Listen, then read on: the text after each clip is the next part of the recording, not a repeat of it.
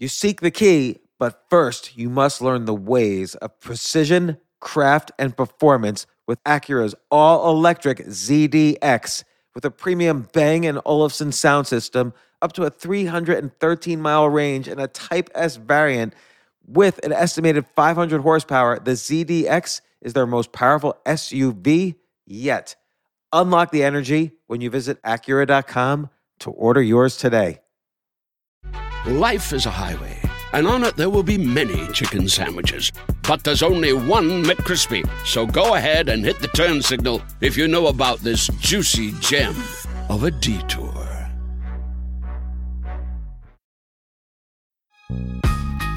This isn't your average business podcast, and he's not your average host. This is the James Altucher Show. Today on the James Altucher Show. I've always wondered if you make a good amount of money, should you leave your kids all the money, some of the money, none of the money?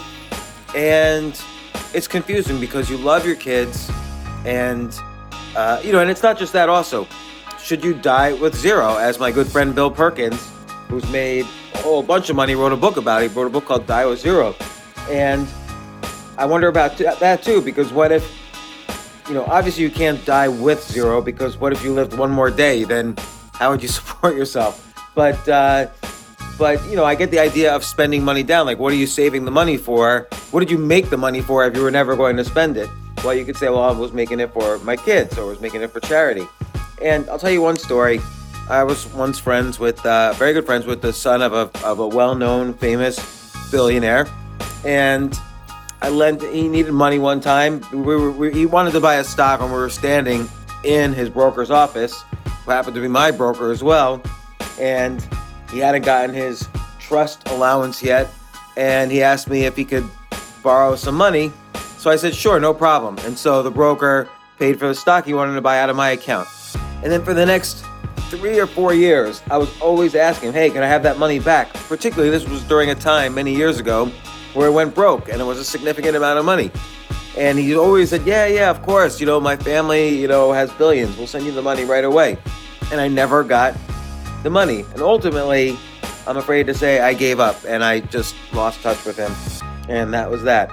And so I guess he didn't have the money, or just because he was the son of a billionaire, his dad probably knew he was an idiot and didn't give him the money or kept him on some sort of tight leash. I don't know. But, you know, you could see that he was very privileged, very entitled, and he felt comfortable not paying me back. And I always worry if you just give kids everything, they never have to worry. They never go through the struggle and the stress that I know I've been through. I've been through such enormous stress trying to meet my responsibilities as, you know, a provider and a father and, and so on. I mean, times when I've gone broke, I've been not so scared about me. I figure I can live in a homeless shelter. I don't even care about myself as much as I care about I don't want my kids to suffer or I don't want them to have to, you know, live in situations that could hurt them. And also, I don't want them to be, you know, ashamed of me. Like I kind of viewed my own value in the world as someone who could provide for them and, and make money and and and so on.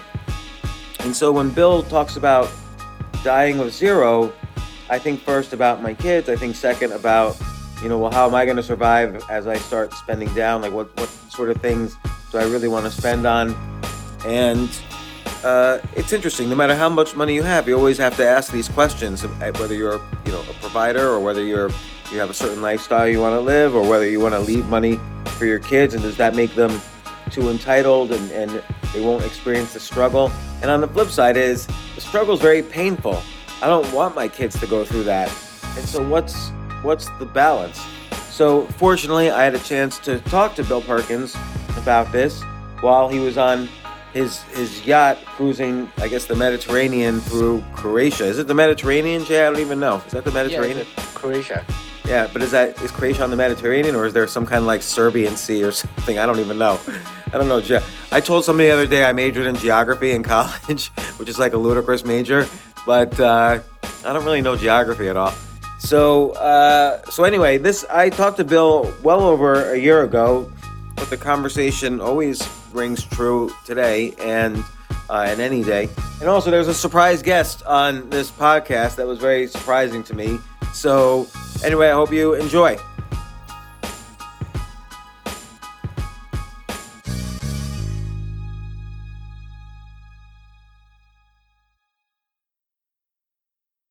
So, Bill Perkins on the podcast. Bill, I've heard of you before. I mean, I, I, was familiar with your work with John Arnold from way back. I was I used to be in the hedge fund business. As way of introduction, you were a, a top trader for John Arnold, who's maybe the most successful trader in history. Would you say he traded energy and oil and all this, all sorts of uh, fun stuff down there in Texas? Yeah, I mean, John John is definitely probably the greatest commodity trader there ever was. Um, he trade primarily focused on natural gas. I mean, they dabbled dabbled in oil probably more personally than professionally for the fun, but um, he was pretty uh, stoic and very analytical and put a lot of hours into learning which way the price of natural gas was going to go, where the spreads were going to go, what vol was going to do. He did a pretty good job for his book and for himself. Yeah, and um, you mentioned him briefly in, in Die with Zero, so I'm I'm curious about that. But you wrote a book. It's coming out. Uh, Die with Zero, which is getting all you can from your money and your life by Bill Perkins. And the basic concept is at different periods in your life, experiences are are worth different amounts. So, as you mentioned um, in the book, I'm just giving some basic examples. But like when you're 80 and you know you have a terminal illness, you much rather would have an experience than make an extra amount of money because the amount of money is going to be useless to you. Whereas when you're 20, it's a little bit more complicated decision how you balance decision uh, making money and experiences and so on. And and your point in the book is any extra amount of time you spent earning money that you is then sitting in your bank account when you die is kind of worthless. That time that you spent slaving away over whatever it is that you do, earning an extra X number of dollars, if you simply have it in your bank account when you die, that all that time was kind of wasted, is, is my interpretation of it. You got it. You nailed it. Dead on the nose, right? And so the, the what I'm trying to get people to do is utilize uh, their resources, their money, right, their time, mainly their time correctly, right? And so you don't want to if you could look from heaven or from you know from the beginning and say okay this is what i'm going to spend you would work those many hours for that money and not a second more right and what we have people doing is, for various reasons, mainly autopilot, which I believe, and habit, working for no reward because it's money that they're receiving that they're never going to spend. Right. Right. They're, it's just gonna they're just gonna die and it's gonna go it's gonna get taxed by the government or go off into cyberspace. Yeah, or even going to the kids is like I always say about my kids, I'm gonna be dead, so I don't really care if they have money after I die. I mean, I care that they're happy, but happiness doesn't necessarily come from money. And and you refer to this. You, it's not like I would leave my kids zero. You just figure it out. Like they don't need. They're probably going to be sixty years old when I die anyway. So presumably they figured it out for themselves by then. Well, there's a couple of points that I, I talk about with kids. Is one when I talk about dying with zero and using all the money that you have. I'm talking about your money, not your kids' money. So if you're going to leave something to your kids, there's an optimal time to give them that money. It generally I will I will go on record and say it's not when you're 85 and they're 61, right? That that's not the optimal time to give your kids money is when they're 61, right? So it's not at your deathbed.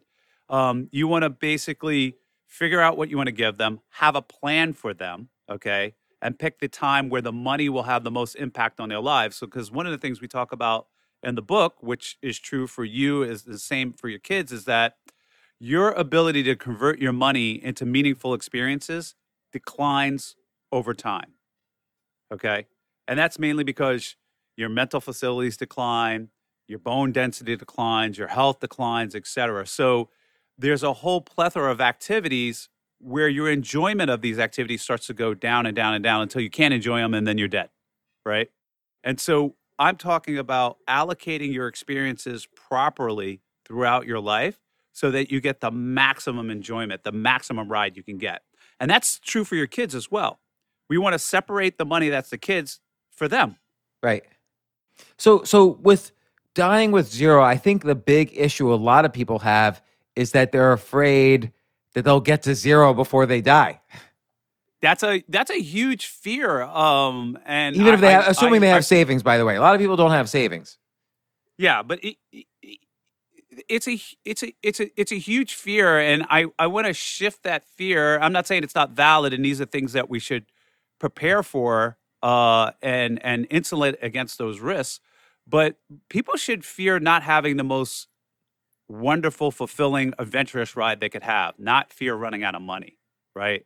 And because fear is a paralyzing thing, right? Like I have kids when when I was teaching them how to swim, they could swim back and forth, and then you try and put them in a deep end, and like we can't swim there; it's deep, and it was just like this total block that somehow.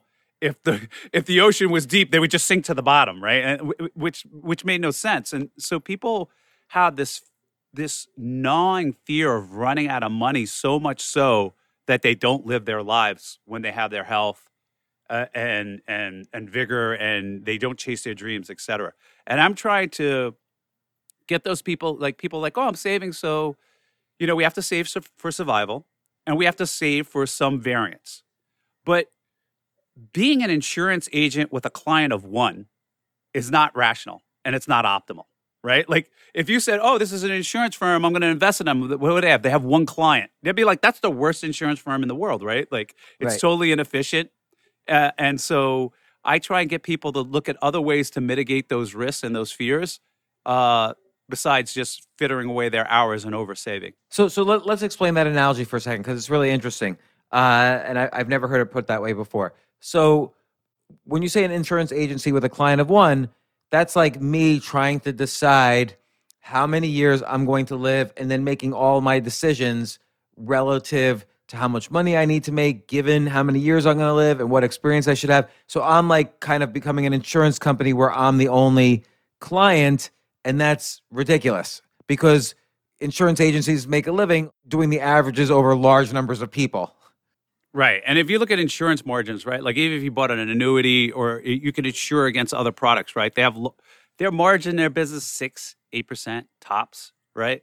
It's it's a levered business, right? Then they go lever it with treasuries and free money, and it looks like a thirty percent return. But but really, like the edge is like five to eight percent for an insurance product, right? Like if you bought a ring for your wife and you're like, hey, I want to get married, and here's a ring, and the ring costs a thousand dollars. You don't then go save a thousand dollars in case you lose that ring, right?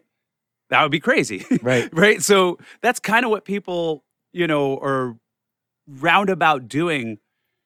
Super afraid of running out of money before they die. They're they're they have this stash of cash that they wind up dying with, and basically this unlived adventure that they never had.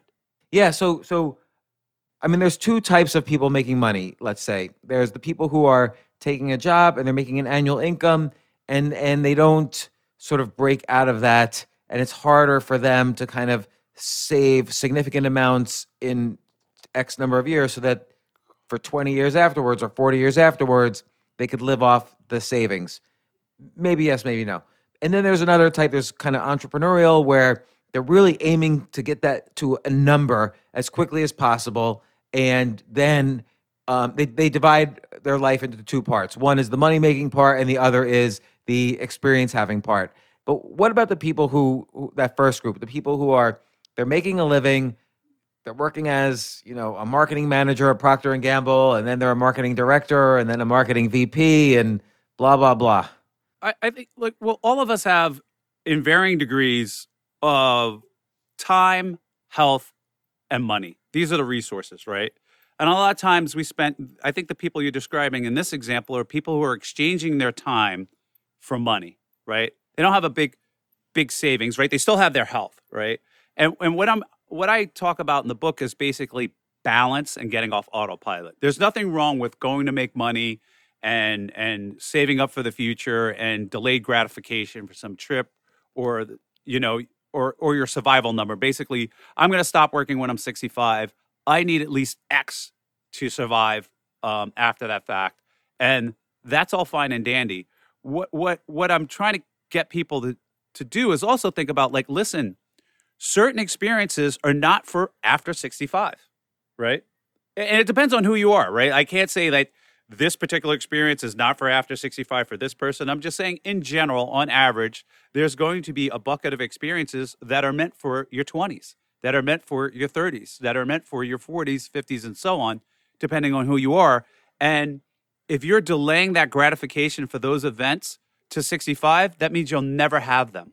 Right. And so we have to constantly check in with ourselves and go, okay, I know I need to save for survival. That's the experience all of us want to have forever. We want to survive. But above and beyond survival, we want to have these wonderful experiences, right? And during each period of our life or time bucket, there are certain experiences that that's the season. Like my glow stick days, they're pretty much over, right? Like if I if I didn't go to the club and, and glow stick it up and have fun or whatever, I'm pretty much I'm pretty much done with glow sticks, you know. And I, I either I did it and I had fun and I, I can relive those experiences and cash in on what I call the memory dividend, or I didn't do it and I'll never do it and it's over, right? And and so I'm getting people to seek out their own balance and to get off autopilot of not just let me grind, let me grind, let me grind, let me get to a number, etc. You know, the purpose of money is for the acquisition of experiences, and that could be charitable experience. They don't they don't have to be all hedonistic and clubs and glow sticks and and shit like that, right? and so, you know, it could be you want to go help uh, a village in Azerbaijan or, or or Africa or wherever, right? Um, but it's identifying those experiences that we want to have and acquiring the capital in order, order to do those experiences. And and there is a time for each one of those. We got a stranger in the back. Dan Bilzerian just jumped in. Dan Bilzerian. You're not on Bilzerian. video, I'm trying to get good lighting. Oh, Wait, I'm not wait. on video. One. No, no. When are you going to can do just another talk. prop bet? When are you two guys going to do another prop bet? He's asking when we're going to do another prop bet. Oh God. I don't know. I can get him to swim someplace out here. Well, I mean, we're we're right now we're off the coast of Croatia, so For maybe my health, hopefully, no time soon. Coast of Croatia. Are are people allowed to leave there or get there? you're definitely allowed to get here. Um, Croatia, you know, I, I got some feedback about, uh, you know, some people like, oh, can you come here or not, or whatever. And it's just like, you know, a simple Google search will let you know that Croatia is open for business. Yeah, Then- if you're Bill Perkins and you rent a 220 foot yacht, then you can go to Croatia. That's a small. No, that's your. no, Just to you- repeat, commercial. Bill Dan Bilzerian said if you're Bill Perkins and you have a 224 foot yacht, you could go to Croatia. I buy. I I agree with that. Th- That's true, but you could also go Croatia commercial. You have to now have passed a COVID, a negative po- COVID test, I think within 48 hours of landing. So that's the new rule they just implemented. But it, they, they are open for business. All right. Why And you it's a- guys in Why you guys in Croatia? Why did you choose there? Um, it was one of the few places that was open for business, and you know, it had a great coast. I saw the pictures. I'd never been here, except for one time I came to a friend's bachelor party way back when. I went to Hvar. I don't remember a thing. It was like a bachelor party. You know how those things can Yeah. go. And so, and so I was like, okay, let me actually go see Croatia, and it's beautiful. It's awesome. And and are you guys playing poker there or anything?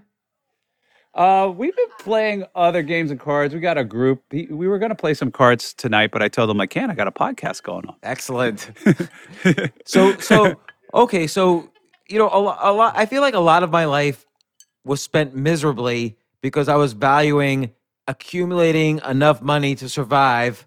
Uh, you know, without thinking of experience, and and it's only when I started blending, like I gave up on that goal, and I started blending, having experiences, and not focusing as much on money that a i experienced a lot more happiness in life, and B I actually experienced more money making opportunities because I had time. I had time, and time actually is is a valuable uh, uh, commodity to make money. Yeah, I, I think what you did was you got off autopilot, right? And you found your balance, whatever it is. And a lot of times, you know, we, we have to be focused. We have to get there. We have to we have to survive, right? So that's a good thing, right? These you developed habits that made you successful, right? And you went into the grind. What happens, I think, with a lot of people is is that they just stay, you know, they they they stay focused, they stay in these habits, and they forget the goal, right? The goal was to have an enjoyable fulfilling life, right? They wanted to have like the best ride they possibly can. And pretty soon they're like a hamster in a wheel just running and running and running for no cheese, right? Like you, you don't even have to give the rat cheese anymore after a while. You just you just let it run, and and they forget why they were running in the first place, or why, in our cases as human beings, why we were working, why we really got good at computers, why we why we went into this trade, why we went into this profession, right? Like people didn't go into commercial real estate. Yeah, they might like it a little bit, and they like making deals, and there's some social aspect out of it, but they're in commercial real estate for the money, and the money is not just for it to be on a screen, like you know Mario Brothers high score. It's there for you to convert it into experiences and and and, and your journey and fun and connecting with people and friends and the world and making an impact. And somehow along the way, the abstract of the money creates this disconnect from what the ultimate goal was, which was a kick ass, fulfilling life. And so with you, you at the age of 25, I guess you started working for with John Arnold. He, you mentioned he kept going. He said, "Stop me when I hit 15 million," and then he kept going, 25 million, 100 million. He still wasn't stopped. And now, I mean, I don't know what he's up, but it's it's probably billions. Do you think he made a mistake? I mean, he, he I think he I think he enjoyed what he was doing and he didn't calibrate correctly but I do believe in the end he worked past the utility. He worked way past the the uh, amount of money that he will ever spend, or they'll ever get to enjoy, or that he'll ever get any kind of utility out. So at the end, work became not enjoyable to him. It, it, it sort of lost its purpose, right? And it, it's like, what am I doing here? And and and why am I wasting my time, my my mental capacity? on solving which way natural gas is going to go, et cetera, when I can be solving the world's problems or this issue or that issue. And so he left trading to go into philanthropy full time and, and, and tackle more interesting problems that he actually enjoys attacking, things that he always wanted to do. And so you can you can argue you can argue that he needed to make the billions to do something which is very satisfying to him. Like maybe philanthropy is the most satisfying experiences he could have. Um, I I, I can't speak for John directly, right? But I, I could say that at, at, at a certain point, I, I don't think he'll he'll spend his billions before he dies, and and the impact won't be made before he dies. And so, right. yes, I guess you could say I wanted to work for future generations to take this money to impact people for future problems that you know that was not a conscious thought in his head right? Like we can backwards adjust it and say oh yeah he had to do this. But you know I, I would say i would argue that the last year or and a half to two years of trading it was unenjoyable for him. And it was producing no benefit whatsoever that he'll ever get to reap uh, from it because he will die with that money. His foundation will die. He will die before his foundation runs out of that money etc so so at what point did you realize like you're you're you were a trader, then you ran a hedge fund. At what point did you say to yourself, "Man, I am just not having fun anymore. I'm going to go on my yacht to Croatia." so I was trying to find balance. So we when even earlier on, even when I was working for Centaurus, I, I was kind of like even the the path I chose, the reason why I got in commodities is that I just did not want to be a suit going to office checking in every day. Like it just seemed like, you know, I, I went to school for electrical engineering, but I knew I didn't want to do that, right? Because it just seemed like misery to do that, right? Just go in, check in. This is your career path. They would lay it out to you in career day. Like, this is what you do. You work this many years, whatever. And I was just like, oh my gosh, fucking kill me. You know, this is this is horrible, right? Like it's not my spirit. Like for certain people, that'd be like, this is awesome. Everything's laid out for me, whatever. For me, I was just like, this sucks balls. And so, um, sorry, I shouldn't have said that. No, but so, uh, it's all right. This is the, this is the Wild West of podcasts. This is Wild West of podcasts. And so, and so I, I, I saw trading and I thought, oh my gosh, this is it. There's, you know, guys in casual wear yelling and screaming and, and and figuring things out and they're making money. And i was just like you know arrogant kid. I'm like well if he could be a millionaire so can i you know that type of thing. And and you know i always looked at the career path as a way to acquire capital so that i could do whatever i wanted right? To go go have an adventure. And so even when I was working at Centaurus, you know, the technology in the world was changing such that, you know, internet was there and, you could trade remotely and, you know, you know, you know, whatever 1G became 2G and 2G became 3G. And so we had an office where, listen, you're responsible for your position. You have your book, you trade. We don't care. As long as you make money, you're all right. You lose money, you're out. And that was kind of the way it was. And so I always found a way to one be able to remote in and and you know get all the information and trade and be responsible but basically change my office space right? So the off my office space would be the world. And i wanted to see the world and i wanted to get out and i wanted to you know enjoy my time. I, I didn't want to be one of these guys that you know slaved away and then you know 65 or whatever it was 55 even early at 55 or late at 65 goes on a carnival cruise and be like whoopee this is it you know? That that was not in my plans whatsoever. I, I was becoming aware that, you know, I want to live life. You know, I want to live the life of a 25 year old or a 27 year old. And when I was in my 30s, I want to live the life of a 30 year old. It, it, whatever my version of that is, people in the audience, they'll have their own version of that. Right. And so I've always been seeking that balance. I never really get it right, but I keep trying to seek it out. So you, you mentioned in the book there's there's three things. There's there's um, money, time, health, and you know in your 20s you have health and time, but not necessarily money. And it starts to change, you know, in your 30s and 40s where you have a little bit more money, but a little less health and, and actually no time because of the responsibilities. And then when you're older, you have time and the money you've accumulated through savings or whatever, but uh, now you have no health, so that limits you from certain experiences.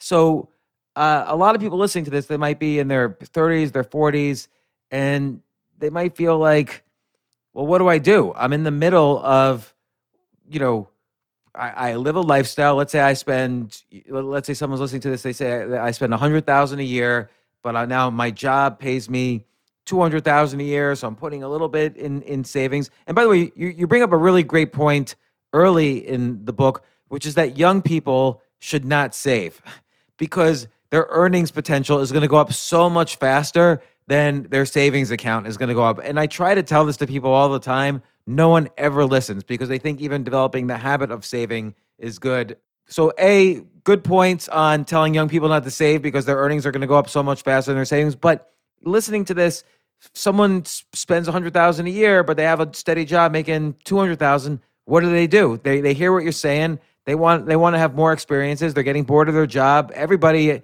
is going through this great reset right now with this lockdown. What what should how should someone think about this now? Yeah, I I, I tell people like you know I you know very adamant in the book like I'm not telling you how to live. I'm just telling you how to think about living. Right? Like I, I so what I tell people to do is get off autopilot. Just take down a piece of paper. Next five years, what experiences do you want to have? Not what you've been trained to think you want, right? Not what you think a rich guy should be doing or whatever your guys be doing. But what do you want to do? What experiences do you want to have that are perfect for this bucket? And you should compare that for the next five years and the next five years.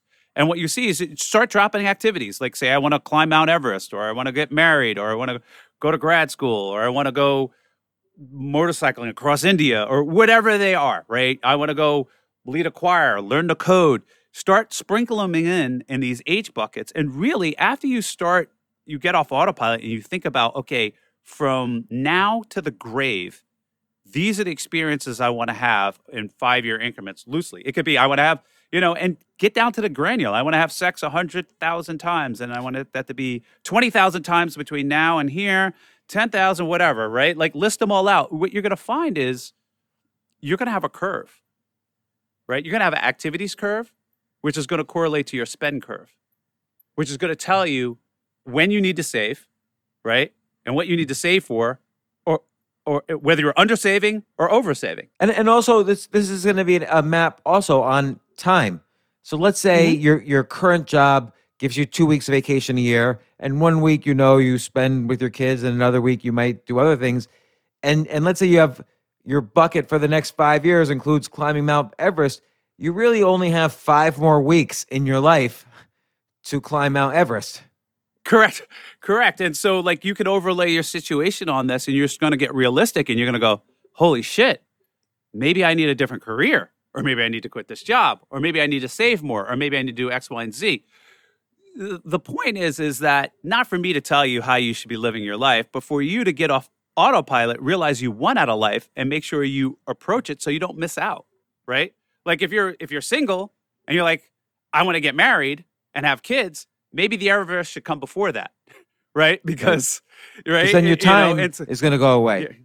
Yeah, correct. And so, you know, those are dynamic decisions, right? Like w- w- what you had for breakfast this morning, that one breakfast, whether you had a coffee or not, is not a dynamic decision. It's not going to affect every single other decision in your life. But when you get married and you have kids, that's a dynamic decision. It affects every other subsequent decision in your life, right? You're switching switches on and off that you had no idea that you were switching on and off. And I learned that.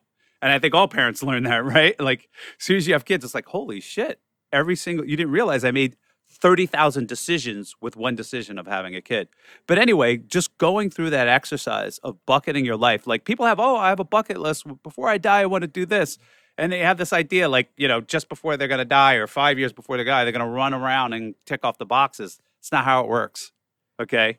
Your health is declining from 33 right i guess 33 to 40 is like physical maturity and 40 it's, it's in decline i mean you- I- I- if there was a Ugh. doctor on the line he's like nope you're declining right at 33 or 34 whatever it is That and so sucks. That's 20 years ago for me and for you. I know, I know, but it's like you, you know how it is. Like whether you play basketball, hockey, or whatever it is, the memory of playing basketball or hockey or whatever it is is actually greater than playing hockey today. Right? Like if I got on the field and tried to play football right now, it'd be miserable compared to my memories of playing football 20 years ago. Right? So thank God I played, you know, 20 years ago. Who am I kidding?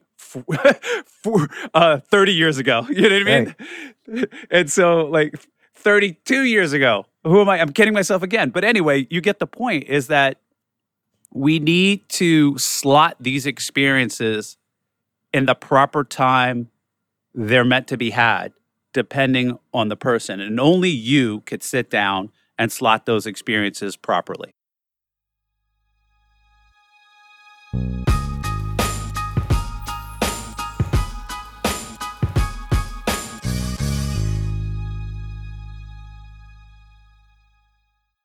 I have to say, Airbnb has changed my life. I just love staying in Airbnbs. Like in about a month, I'm going to Cocoa Beach, which is right next to Cape Canaveral. I'm going to watch some rocket launches. I'm going to, of course, be staying in a very nice Airbnb on the beach.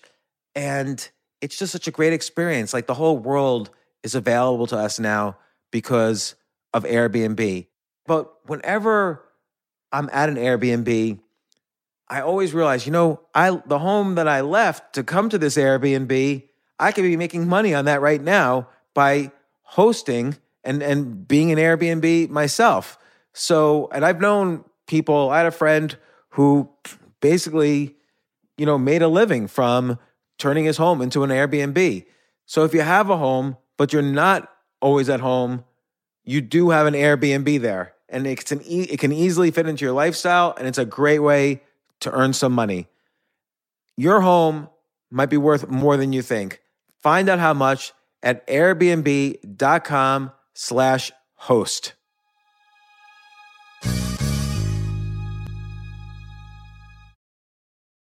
I remember last year I was asked to go speak at the Norway Business Summit, and I was so excited because side by side with the Business Summit was the Norway Chess Summit, where I would get to see in person Magnus Carlsen, the best chess player ever, playing chess. But it was four plane rides, like to get to the city that I ultimately I would go to. So I really did not want to fly for 14 hours, and they, they were willing to pay for everything for me. So I, I at first class. So I didn't want to fly for 14 hours and not be first class. So I had to hurry up and get on the phone immediately to get those first class tickets to a chess tournament in Norway.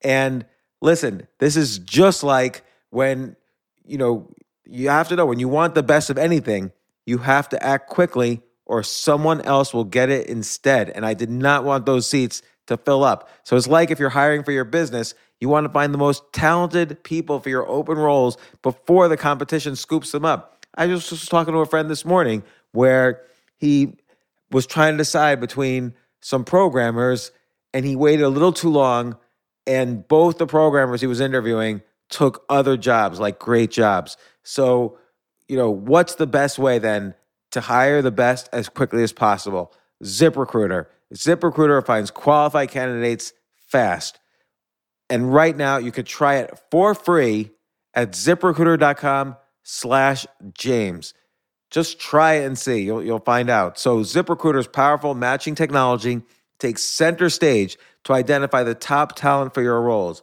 Immediately after you post your job, ZipRecruiter's smart technology starts showing you qualified people for it. And I know this because one time I signed up as an employee, potential employee on ZipRecruiter, and I got nonstop.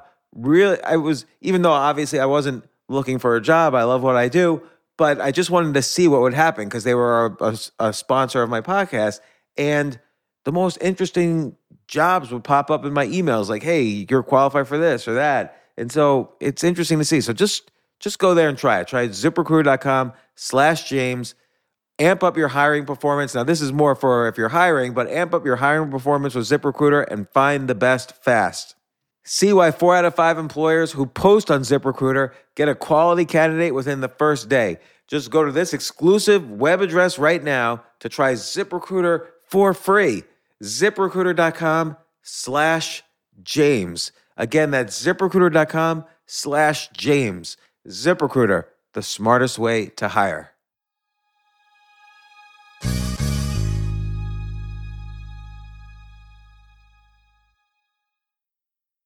Want to connect with a family member who doesn't speak your language? Then check out the language learning program Rosetta Stone on desktop or as an app. Rosetta Stone is designed to immerse you in the language you're learning through an intuitive process. Plus, the True Accent feature even gives you feedback on your pronunciation. And with a lifetime membership, you have access to all 25 offered languages. Get started today. Visit rosettastone.com backslash pod50 to get 50% off your lifetime membership now. That's rosettastone.com backslash pod50 for 50% off.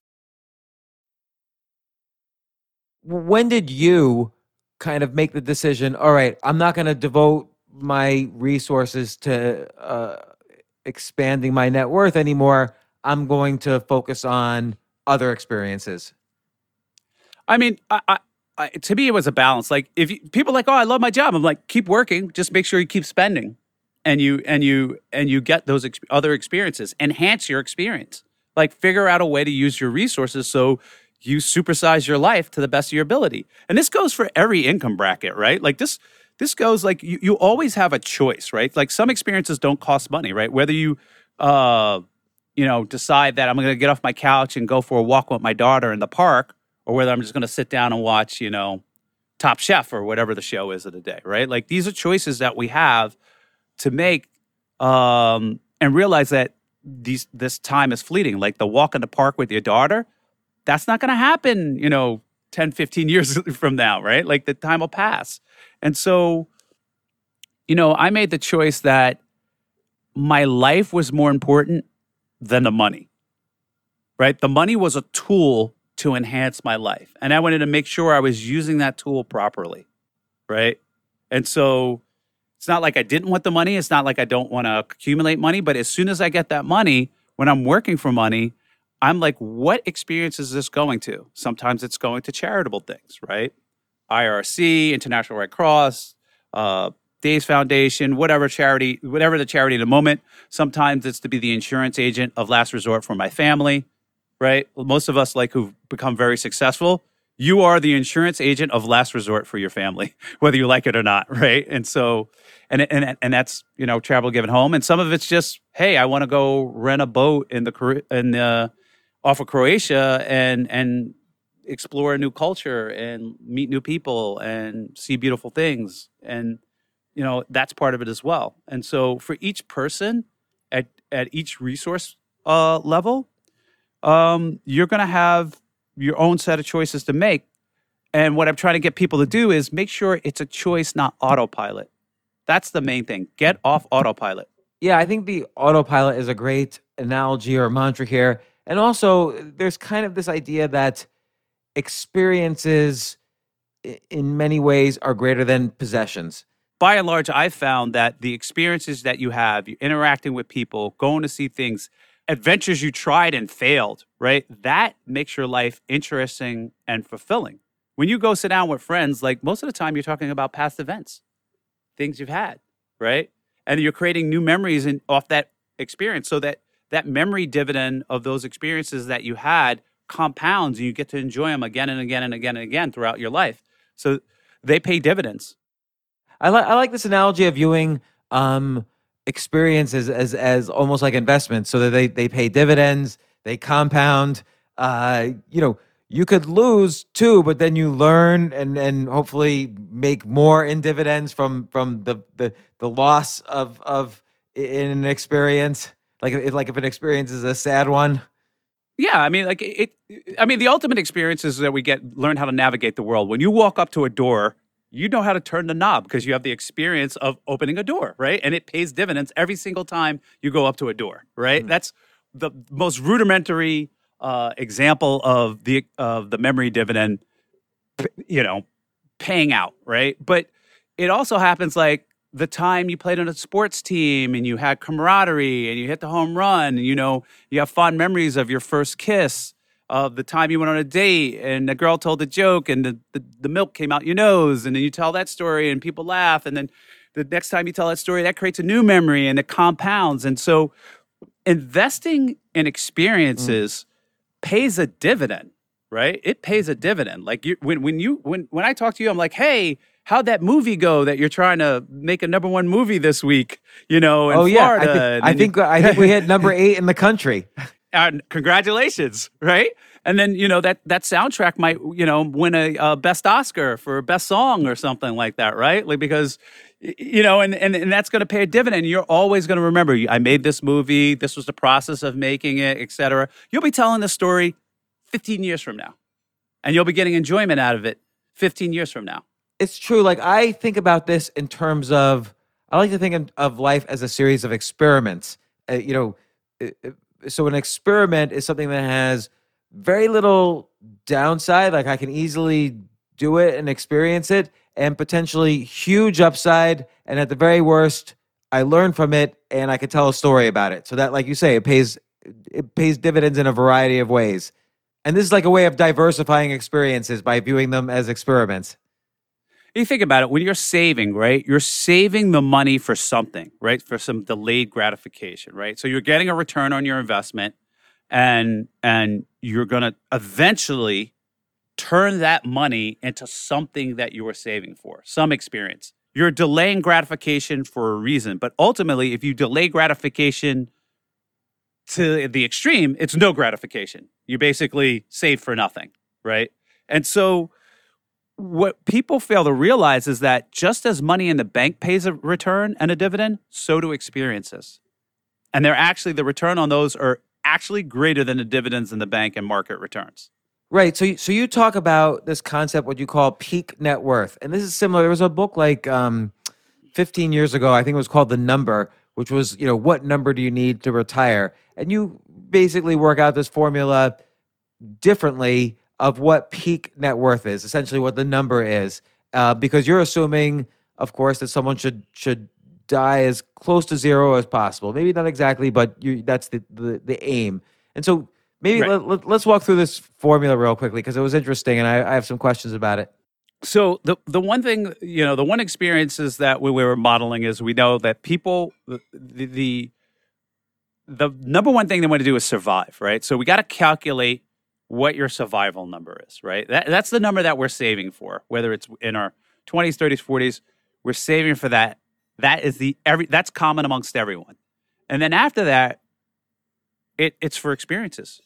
So it whatever experience you want to have, right? The bigger house, the yacht, put my kids through college.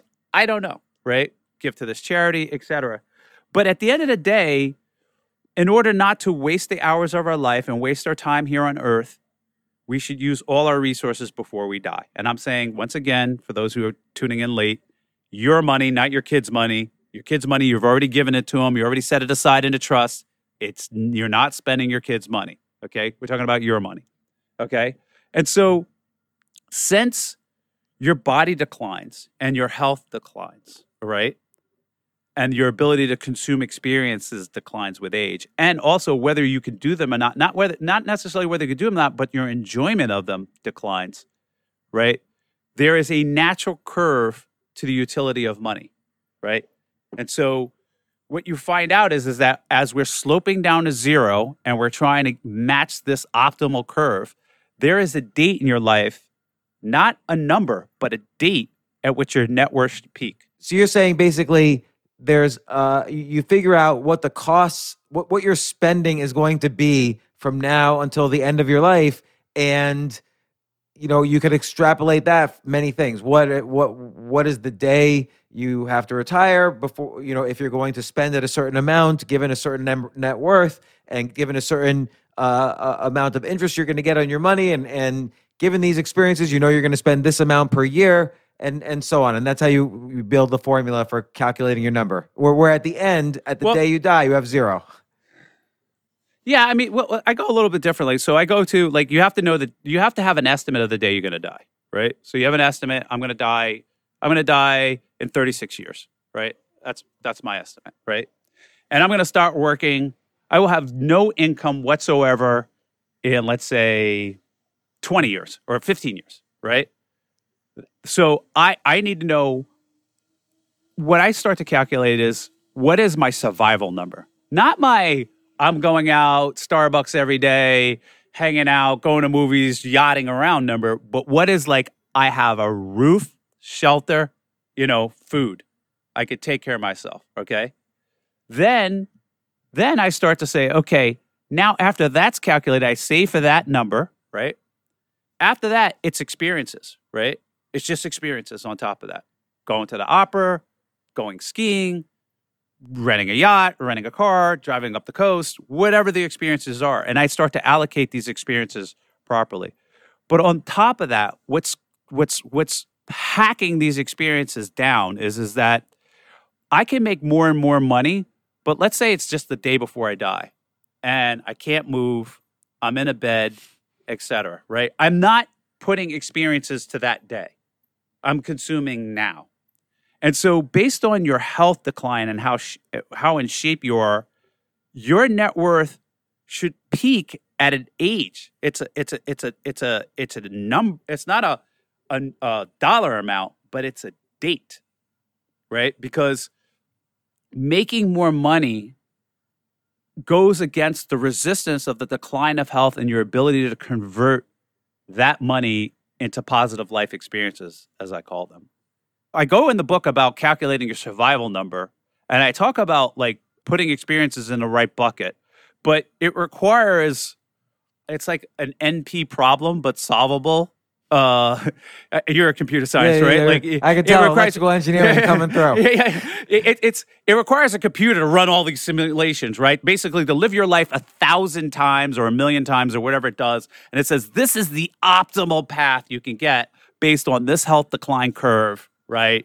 This interest rate, right? And this should be your spend curve, and it'll calculate it, and it'll say, okay, uh, your net worth should peak on this day, right? And from then on, you can suspend, right? So, so this is the way I used to calculate it, uh, and and it's different from your book, but I'm, um, your book is persuading me. So I would say, let's say, I'm, I'm just making up numbers now, but let's say, uh, it's, uh, I'm, I'm 50, and I'm going to live to 80 roughly, and I'm, let's say, I'm pretty healthy, so a lot of experiences I could still have.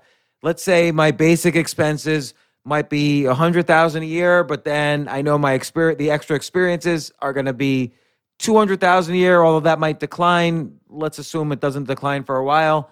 And then I would think to myself, okay, I got to multiply that by 25, 200,000 by 25, because I think to myself, I'll- I'll, be able to make 4% after taxes per year.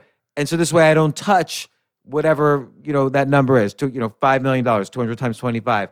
And, but you're saying, and, and all these numbers are just making up for the heck of it. Right. You're saying the number in the book, you say the number is roughly 70% of the, uh, it's like three, in that particular example I gave, would be more like three and a half million because it's okay to decline. And I've never been comfortable with the decline thing because what if I live to 120? Eh, You know, what if they make Yeah, I mean- medicines and I get stem cells and boom, I'm living to 150? Yeah, I mean, you know, then you should contract your local insurance agents and look for an annuity to insure against you living too long, right? Like you you don't need to be the insurance agent for you living too long, right? Everybody's familiar with the Ah. insurance agent for you dying too soon, right? But they have insurance products for you living too long. But then I get afraid, I get afraid of inflation. Well, I mean, in, in the book, all the numbers are inflation adjusted, right? Um, and so we're talking about that. But if you want to inflation hedge, right, uh, go against that in your savings, like you, first of all, you're not like the data is out there for you to look at seniors, like even with medical costs, because I, I get this a lot, right? Like, oh, what about the medical costs? And I'm saving for this. Even with medical costs skyrocketing, seniors spend less year after year the older they get. Okay. And it's just, that's the way it is. You know, they talk about the go go years, the slow go years, and the no go years, right? And that's what happens to people. It's like you just lose the ability to convert your capital into experiences and it just winds up sitting in a bank and you wind Yeah. up dying with it. And so when you're like, oh, I need 200,000, I- I'm like, if you were spending, if your experience bucket is full and you're spending 200,000 at 40 or 50, there's no shot you're spending 200,000 at 75. Right? Like I'm laying odds against that. I'll, I'll start an insurance company. Yeah, there'll be an outlier. This guy, Jack LaLanne, or, you know, David Goggins or whatever. Like he'll be, you know, what I mean, David Goggins will still be running around doing everything. Hella He's gonna skiing be he's gonna be 15 year, years old then. exactly. He's reverse aging. But, you know, by and large, for more than a supermajority of people, you will spend less as you get older, right? Your time is going to be spent watching reruns of Jeopardy and eating tapioca pudding, you know? And, and, and, and I, I'm, That's I'm, what I do now. Extreme. exactly. That's a little extreme. That's a little unfair. But what it is, is that your, your health and your taste, it's not just your health, it's your taste change over time and you and and you just don't spend that much and it's not like um, i'm making this up it's just in the data it's in this it's in the census data there's tons of data out there there's private wealth managers that talk about how they have problems getting uh, older couples to uh, decumulate right to spend down their assets and they just don't you can look at the census data it's like why are 70 to 75 year olds why is their net worth going up like what are they saving for like when does the party start you know, that's what I think. It's like, wait, when, when's the party going to start? And what happens is, is the is the party past them, right? The party past them. So when you say I need two hundred thousand and I don't need to dip into the principal, I'm like, no, no, no, no, no, no. Like right here is the golden years, right? You're forty to sixty five. These are the real golden years. So it, it's interesting because d- during the golden years, let's say you're working for a bank like Goldman Sachs, th- there's often kind of uh, this Wall Street trap, I call it, where you know all the other partners are living in you know super expensive mansions in in Greenwich, and they're flying their helicopters or planes down to the Bahamas on on their vacations. So you get trapped in this lifestyle. Oh, and by the way, your bonuses and options that vest in six years, they kind of have this way of reeling you in. And, and uh, I'm taking Goldman Sachs on one end, but every job does this to some extent. You tend people tend to spend what they make, even if they don't really love those experiences that much. No, nobody really needs the 18 bedroom house in in Greenwich, but they do it because that's what all, all their peers are doing, so they feel it's part of their career. Yeah, I, I think that's a that's basically one of the forms of autopilot and how they get you, right? Like, I mean, I'm I'm enjoying life because there's people out there who've like been habituated into slaving away in some job, putting out some product, making something free, some app I'm using, whatever, and they're not living their life. They're freaking in a dark room coding for more and more money that they're never going to spend. And I'm like, that's great scam. You actually have a slave there he's a well kept gilded slave, right? Like he's got a nice mansion, right? And and whatever, but he is working and you keep throwing digits into this bank account, right? This this whatever, but he's never going to touch it. He's never going to spend it and he's going to keep producing for me, right? Because he's on autopilot. He's just chugga chugga chugga chugga chugga.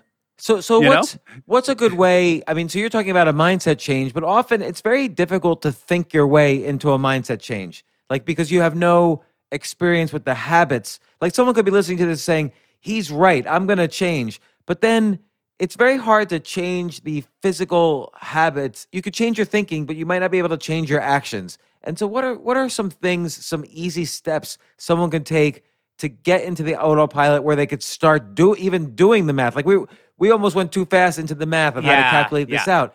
I, I, this is a great question, and, and I'm I'm gonna I'm gonna talk a little bit out of school. So there there's a I t- actually took a behavior design class recently um, by B.J. Fogg, right? Oh, great guy. yeah, and so Tiny Habits, good book. yeah, great book. And so I, I actually took a boot camp. I went to a boot camp. It was like, I think it was uh, three weeks long, and we went over behavior design. And essentially, the, uh, I would recommend uh, pretty much what he recommends. First of all, no behavior happens without a prompt. That means like a, a, a- thing to go do it. Like call your mom, right? Usually it's internal. I remember to call my mom, but external prompts are better, right? Because you can forget.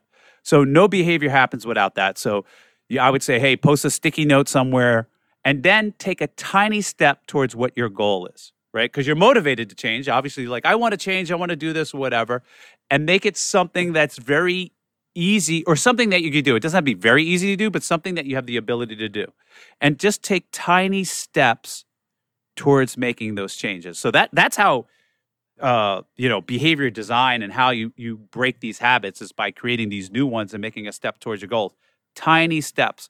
But the first thing you need to do mentally is just be aware that wow, I am actually on a treadmill that used to be good. It got me in shape. And I used to get rewards. They used to give me cheese, but somehow the cheese is just piling up in the back of the room right now, right? And I'm still on this treadmill. That awareness is the first step. So you have to like kind of like mentally get off autopilot, and then you have to take deliberate steps to get the most out of your damn life that you possibly can. What would be an example, little step? And again, I, I, I understood that you don't know, you're, just guessing about someone's lifestyle, but just, just guess, like make up a human who's making 150 a year as a middle manager somewhere. I, I, I'll give you. I'll just use myself as an example, right? Like I will go down the rabbit hole of research on anything, right?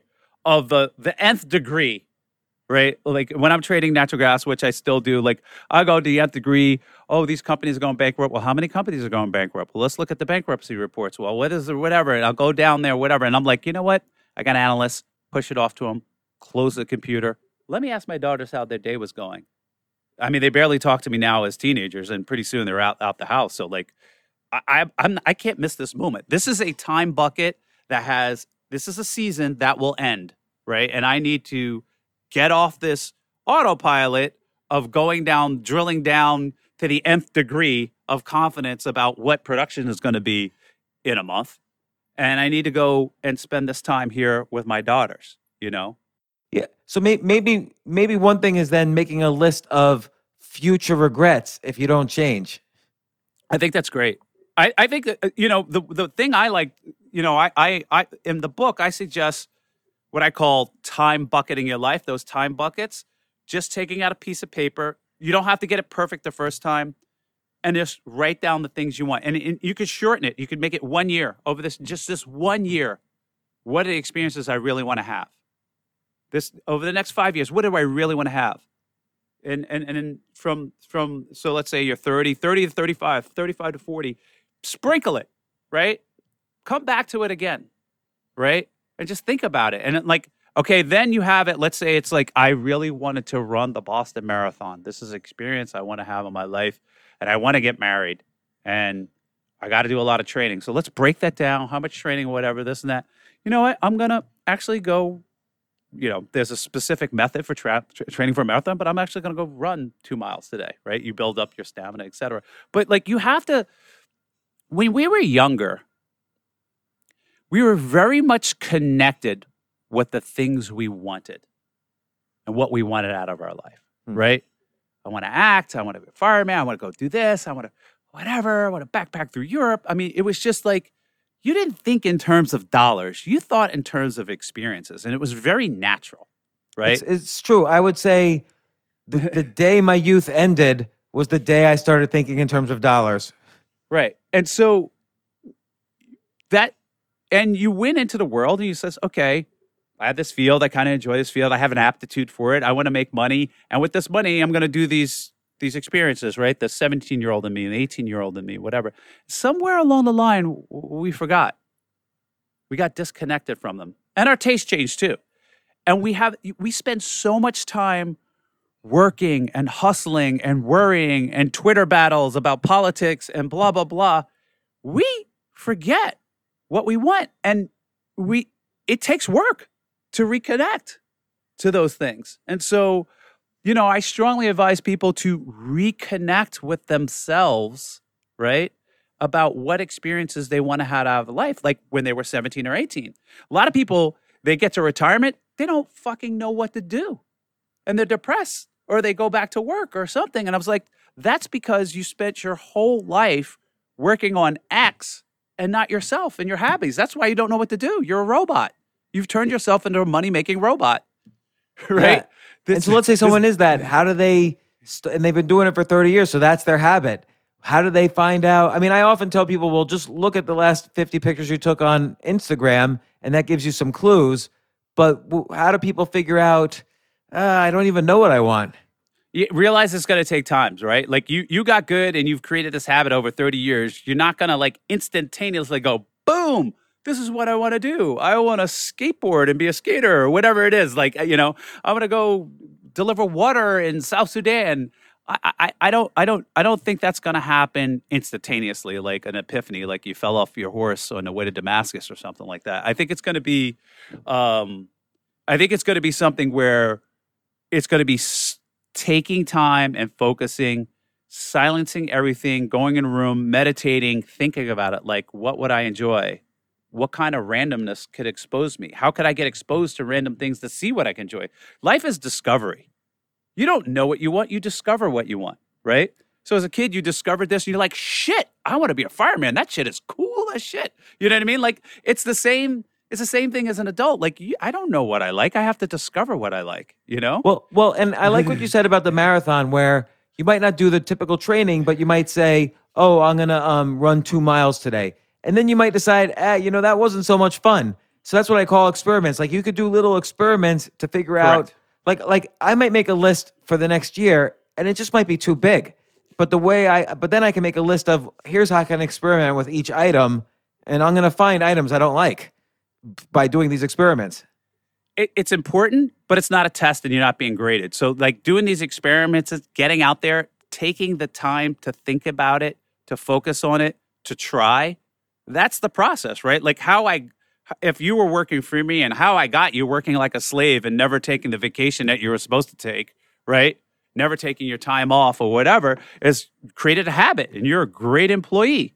But you're being really, you're not really that great to yourself, to the vision of your life to the things you like, to the experiments that you should be running for your life. Like, yeah, you've done great experiments for our company. This one didn't work. That didn't work. This one was great. This one, whatever. But you're not doing that for your own life. You know, and and your point earlier is you can. People don't realize this, but maybe they're realizing this now because of the lockdown. You can switch careers.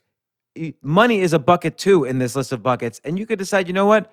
I could still make money, but maybe I need two thirds per year of what I'm making, or or half, or double for a year or two, whatever. Yeah, I mean, li- y- y- I- you've heard of the fire people, right? No, The, the, the, the- well, there's the, the, the financial independence retire early people. And their whole stick is like, you know, I, I, I they almost got it perfect, right? Their whole stick is like, I don't need all this fancy car. I don't need this. They really get in contact with, uh, in touch with what they really want out of life, right? I don't need these ego trappings. These are the things I really want. They figure it out. They they save like mad, okay, and then they retire early, right? I disagree with them. The part I disagree with them is is that they're delaying experiences past their due date too often, right? The fire the fire people are. But what they do have right is is that they do take the time to get in touch about what they really want out of life, what makes them happy, what they want their journey to be, right? And so, you know, they switch careers, they they go here, they move out of towns, they go whatever to get uh, have a living a fulfilling life and not be addicted to the money or the status of money or et cetera. And I, you know, I take it the other way. I'm like, look, I love the money as long as because money isn't for money. I don't like money for money's sake. It's fucking useless. It's for the experiences.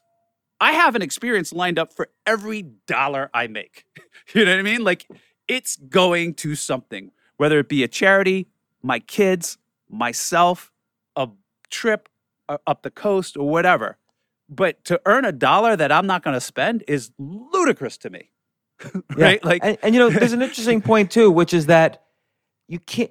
There, there comes a point you can't tell the difference between a billionaire and someone with, say, I don't know, some amount, a, tiny, tiny percentage of that. Like you could live the same life of a billionaire without anyone without any difference in lifestyle, even though you might have 1% of the money or half a percent of the money. Correct. I mean, and and this is what I tell people also. There's there's two things. Um, one is is that every exotic place I've been, every experience I've been, I could look around and see somebody with one one thousandth the money enjoying themselves just the same, taking in the same view, and sometimes even having a better experience because they're not as uh, coddled and and and removed from the you know from the people, right? They might have a, a richer experience. And I talk about that in my book about my friend backpacking. The other thing is I tell people is that you could never pay me enough to be Warren Buffett in his life. Right? Like I'm just like no shot, right? Like that does not seem like an adventurous life. Great guy, nice person. Uh, to me, it's like a monumental waste of, of a ride, you know? So so what do you what do you worry about? Like in this whole uh, situation right now, do you worry that there could be so much unrest and cataclysmic political or geopolitical change that y- your money is is worthless, your banks shut down, and and you know, I don't know, shit happens. I mean, I, I, I there, there's, eh, you know, I think the United States and the world is always in crisis, right? If you go to any period or decade, there's always crisis. There's Vietnam War, Cold War. You know, when I was a kid, I used to literally, I guess maybe it was the media or the hype, or maybe it was the real situation. I was like, is a nuclear bomb going to go off one day? You know, in the 80s, back yeah. Reagan and stuff like that. And so, I mean, there's just one crisis after another. And I'm not saying that these crises can't happen and, and, you know, my money can be useless, et cetera it's something in the back of my head to have some sort of insurance plan on a middle of survival. But you know, I, I've been busted a couple times in my life, and I've enjoyed it. Right, like I've I've had great times then, great times uh, when I'm rich as well. You know, and I my thing is like whatever resources I have, I'm going to use them to my best of my ability. Right to to get what I choose in a life. And that's what I want people to do. Is like, I don't care if you have like a dollar in a bank or zero dollars in a bank. You still got your time, your health, you're still breathing. Let's make non-autopilot decisions to get the maximum out of this situation that you have going on right now. Do, do you ever worry about uh, your your relevance on, in life? So kind of like your imprint on the world. For instance, you wrote this book presumably because you have a message and you want and you want your name out there and you want your voice heard. I, I mean, I, I wrote the book because I, I, you know, I've I've encountered and seen people with with a life unfulfilled and and and and and regrets, right? And and the concept of too late really fucks with me. Excuse my French, but it really, really, really fucks with my soul. Um, that times period, and and I've experienced this having kids, right? And I talk about it in the book about uh, you know watching certain movies with them that were great. And, you know, they'd want to watch it again and again. I'm like, no, whatever, blah, blah, blah. And then the time came where I was like, hey, let's watch Pooh's Heffalump movie with my daughter. And they're like, no, Dad, that's a baby movie. I don't want to watch that, whatever. And I was like, holy shit. Had I known this date, you know, had I, if you told me December 15th, you know, whatever, whatever date it was that they will no longer like this movie, I might have watched it 10 more times than I had and then savored those moments a little bit better. Or, or college, or, you know, the college professor that you don't see or, or, or, the friend you don't see anymore. The last time you, you went outside and played with your friends you know people heard that statement before. And so the biggest thing that worries me is being out of balance and not taking advantage of the things i have around me right? And so covid kind of i think is shooken myself up and a lot of people up right? They're kind of like holy shit. You know, and so after getting shaken up, I was like, okay, okay, all right, what what activities? This is a time period. What activities can I do now? Well, I can go hiking. I can go driving up the coast of California with my girlfriend. I can spend time with my daughters and try and get close to them, much to their dismay. Right? They're like, Dad, you're so weird. Nobody hangs out with their dad this much. What, Dad, Dad? You know, that How old are your kids? 13 and 16. And so, uh, you know, I, I just took advantage of what resources I had, which the resources were I had a lot of time with my children, right? I had the ability to walk around. And then when I was in St. Thomas, I had the ability to go on my boat and go and enjoy nature and connect with people. And then my family, you know, I was like, oh, my family now wants to talk to everybody because they can't. I mean, relatives that I normally don't talk to, we're on Zoom calls, chitty chatting, right? So that was great, taking advantage of that. And so, you know, that's that's my my biggest fear is wasting my life. You know, wasting my resources. And and and and so to not waste my life and waste my resources, I, I have to really pause, get off autopilot, get off my phone, think about it. It's like, okay, what do you really want? And that, and that's scary. Like I'm the fat coach on the sidelines. Like like trust me, I wrote the book about this and it's still very hard. Like you have to disconnect and go, what do I want? All right, what resources, what can I do to take steps towards those to those goals? What can I do now? You So do I you do that every day, or like like when's the last time you said, you know what, I really want to have this experience, and so you started aiming for a particular experience?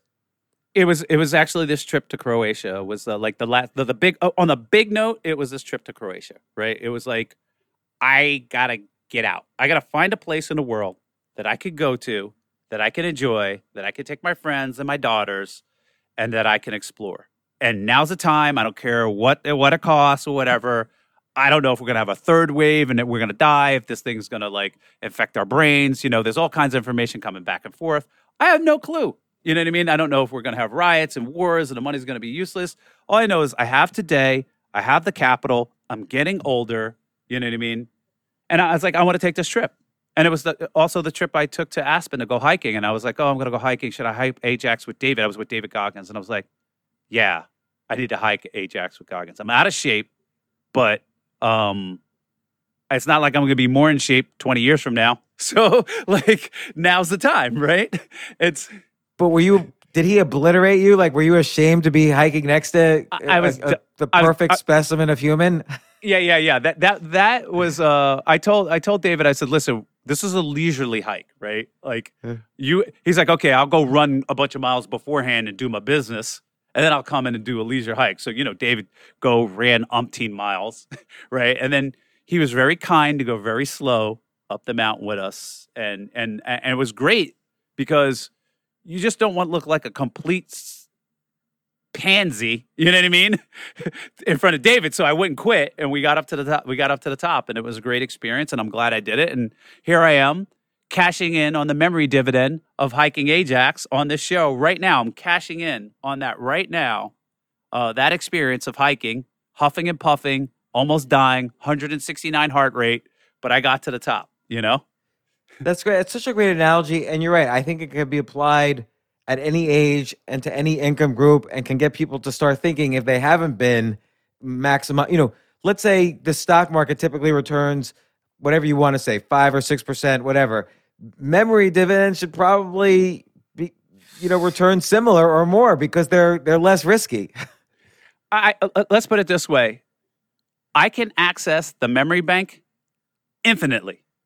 So once you make a deposit into the experience bank, right? The bank of Yeah. memories, you can withdraw infinitely. I, Right? I love this That- analogy. And so so I get to withdraw from that forever, right? I'm still withdrawing from my first kiss. You know what I mean? I, I- and I'll be 80 and I'll withdraw from that, right? Like my with the, the birth of my daughters, I'll be withdrawing from that forever until my brain doesn't work anymore, right? And other things, my the time I had to sleep on a train when I didn't have any money to get home, right? And I was working, I wanted to be, you know, I had I, I- didn't have any money. I was busted as a screen clerk and I had to sleep on a train because I, I didn't have money and I was gonna hop the turnstile, but they had cops there and I didn't want to, you know what I mean? I couldn't do it. So I just slept on a train and went to work the next day. Right? Mm. Like I I accessed that memory, even though it was bad at the time, all the time. It's great conversation material. People love that story, you know? And, you know, when you invest in the stock market, you could get a couple withdrawals. That's about it. you know what I mean? So I, I tell people invest in experiences early because you get to, with th- those, the dividends often add up more than, than more than the original experience. Let's say the original experience was like, let's say, call it 10 experience points. I'm just making up a number, right? But the dividends from that might be 100 or 25 or 12, right? Right, because you could say maybe every time you tell a story, it's like a half an experience point. Eh, if you tell a story 200 times, boom, thousand percent return. Or you might be laying in your bed thinking about a night. Listen, I this is a I don't know. This is my this is a little off color. This is that's okay. We have a soft porn podcast here. Eh, eh, Okay, okay. So I was just gonna say, like, uh, anybody who's ever masturbated truly understands the the memory dividend. you think about it, right? Like, you get That- the memory dividend, right? Anybody who's ever masturbated to a prior prior What, experience. what's the equivalent money thing? What's the equivalent of money? It's probably not an equivalent. no, there's not. There's not an equivalent. But I'm just saying, like, you get the memory dividend. You're getting pleasure from a prior experience, right? And so you, you. But companies cash in on this memory dividend. Like, there's been um, studies done where they, you know, they put fMRI on people's heads and see what areas their brains light up when they do stuff. And when they're drinking Coca Cola, not only are you tasting the Coca Cola, but you're tasting the memories of every single Coke commercial. Those brain centers light up every time you drink a Coke. That's why Coke tastes better when you know it's a Coke, and Pepsi tastes better when it's a it's a blind taste test because of, hmm. you're consuming all the memories of I like the world da, da, da, Yeah. da, in perfect harmony. You're drinking that, right? And so people should take advantage of it. Facebook and technology companies are taking advantage of the memory dividend. You post up these pictures, et cetera, and they give you, remember this three years ago. And then it's a picture. And then you go and tell your friend, like, hey, remember that time? This picture just came up and you they get this activity and you become a daily active user. Because That's they're cash- fascinating, actually. they're cashing in on your memory dividends, right? They're cashing in on your memories. And your activity spikes and you call your friends and blah, blah, blah. And meanwhile, while you're on the page and sharing with your friend, an ad pops up. Well, lo and behold, you know, Google's does the same thing. My Google Photos goes five years ago on this date. And I'm just like, oh. And I love them for that because it sparks the memory and I, I, get to enjoy it. But they built a business on that. They are cashing in on your memory dividend. And what I tell people is listen, they're multi billion, on their way to a trillion dollar companies. Cash in yourself. And you know how you cash in yourself? You have fucking experiences. You invest in experiences now, and then you can cash in for the rest of your life.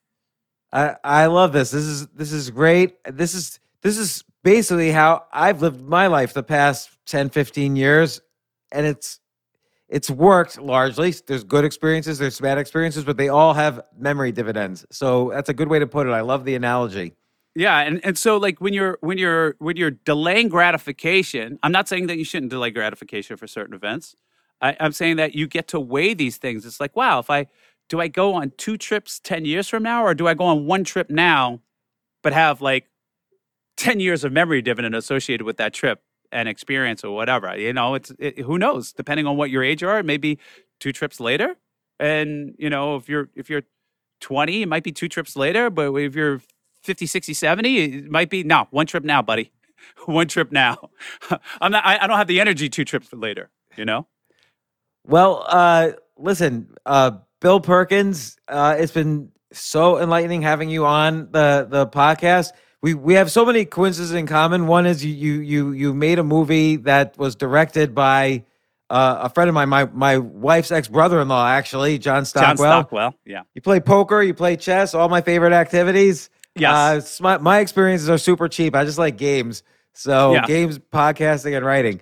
So the, the the book is Die with Zero. I really believe in this philosophy. You you should read it and see all the different you know methods and philosophies and ways to figure this out in your own life. And by Bill Perkins. Uh, Bill, thanks so much for coming on the the podcast. Thanks for having me on. It's been great.